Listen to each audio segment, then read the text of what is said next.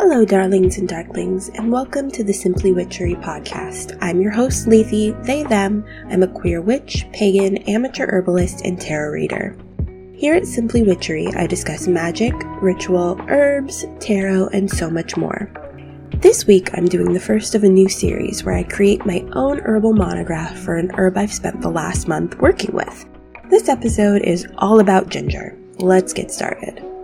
Since this is a new series, I want to start out by reminding everyone that every body is different. We all respond to herbs differently, and so my experience with a given herb shouldn't deter or encourage you necessarily to try an herb.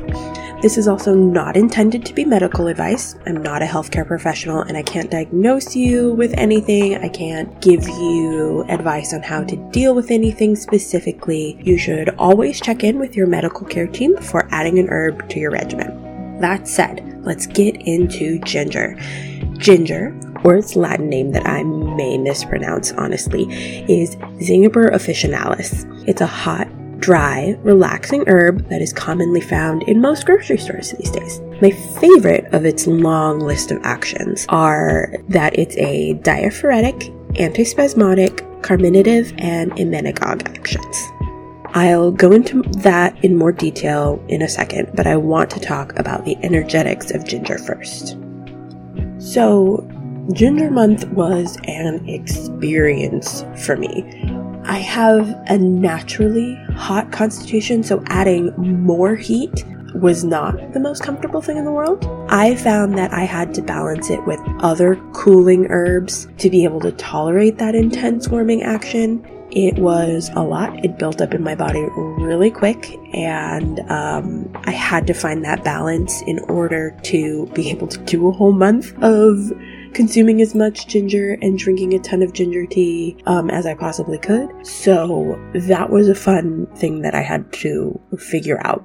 That said, I did really enjoy having ginger as an herbal ally once I found that balance. I also did struggle with the drying action or the drying energetic action of ginger because I'm usually fairly balanced when it comes to dry slash moist in my body. I think I'm I naturally lean to the dry side, but I've been drinking so much water and tea that for so long that my body generally balanced it out. So adding a drying herb to my routine was also not super comfortable. This one I solved by specifically adding marshmallow root to my ginger tea to keep that moisture level up someday we'll do a monograph for marshmallow root because I love it. But that's not what we're here to talk about.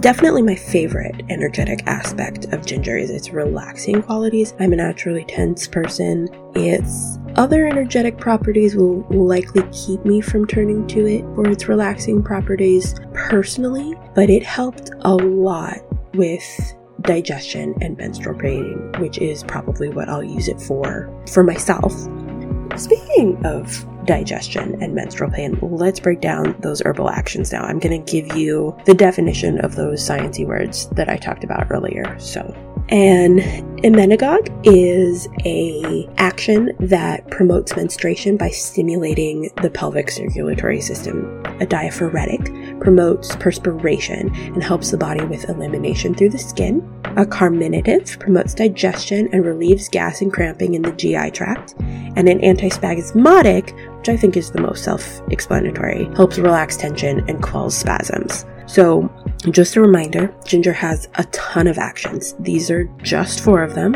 I'll be focusing on these in this monograph because these are the ones that I noticed the most in my body during my time with it. It may be different for you. You might you might like these, you might like different ones, you might use ginger for other things that is personal to you and your body. But I'm to focus on these four. So for me, the antispasmodic and diaphoretic actions have been the most helpful recently. You know, it's getting cold outside. I caught a really gnarly, like, chest cold respiratory infection thing recently, and the ginger was a like huge help in keeping my cough in check and just kind of opening up my body to get things moving around.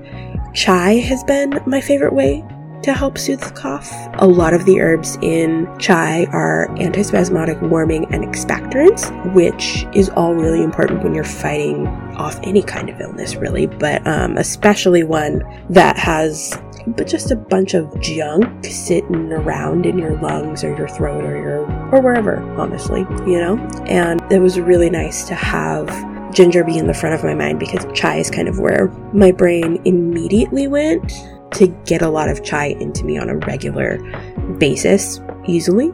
Speaking of chai, um, just straight ginger tea has been a really great digestive ally for me. So that's that carminative action. I'm a human who relies on marijuana to help me sleep at night. I pretty much without fail get the munchies right before bed, which is one of the worst times to have them for me. but I can't sleep without it. So I've been using ginger to support digestion after I've been eating a ton of food and then I'm like knocking out to go to sleep. And that's helped a lot with my gut. I feel a lot less heavy and sluggish because I have undigested food that's been hanging out in my body for, you know, eight hours. So that's been really nice. I did also, the emmenagogue action is the one that surprised me the most. I usually full disclosure, have pretty easy periods. I don't get a whole lot of cramping. But even I saw a change in my period after spending a month of consuming as much ginger as I reasonably could. And so that was amazing. There is a contraindication for people with heavy periods. I am one of those people who bleeds heavy. That's been kind of my trade off.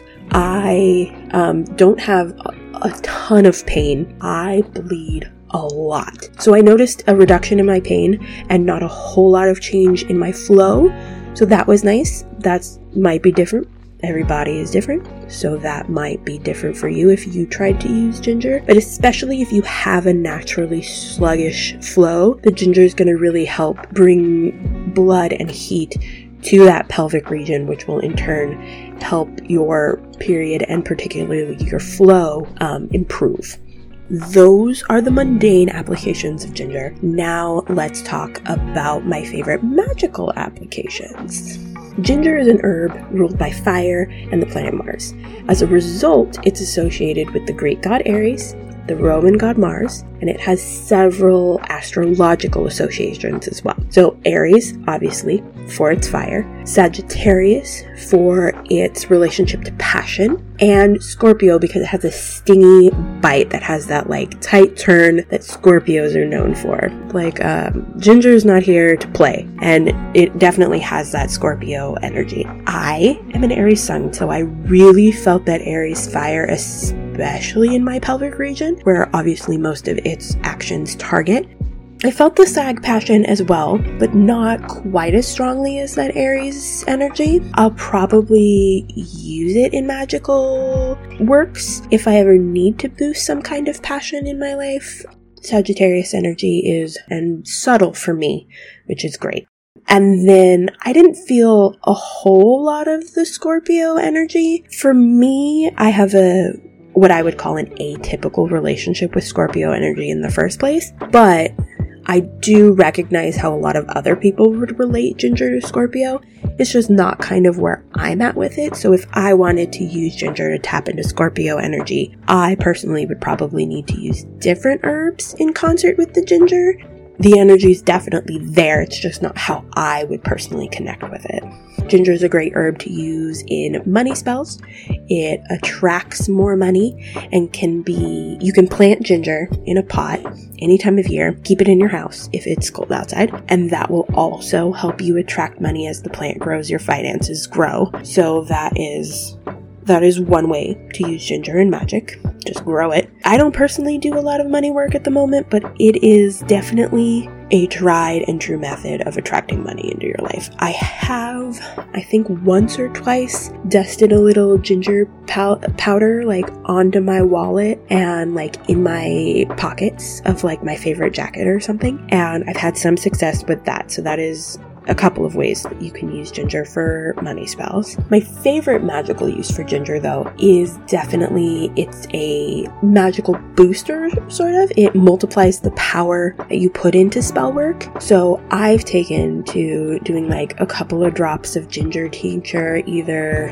either internally or in my spell work and then my favorite way to get ginger into my body is through candied ginger, ginger. So that's been really nice um, to just kind of pop a piece of candy ginger and then add that fire to whatever it is I'm doing magically. I've also had some success um, drinking ginger tea before I do spell work. The tea is more when I'm doing specific energy work, particularly body work and action oriented meditations. So it's really nice to like have a cup of ginger tea while I'm doing affirmations in the morning or whenever I'm doing affirmations because I, I do affirmations a lot. So yeah, that's just kind of becoming a normal, like, general base practice of mine that I do, and that's been very helpful.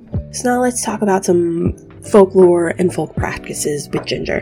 History has seen ginger used as a way to ward off illness, which obviously now is supported by our science because it's a great way to keep yourself healthy, to fight off a lot of different illnesses. English fishermen used to chew it and spit it at their ships to ward off all kinds of sickness. Um, it was also spat into storms to ward them away from boats. Melanesian islanders used, used to use it in love spells to attract pretty girls. So that's the Sagittarius energy and passion kind of coming into play. And it was used as an aphrodisiac in China and then it spread to Europe through the Silk Road, which also makes a lot of sense because we know ginger has a direct effect on your pelvis and the blood flow there, which is great when you're looking for an aphrodisiac.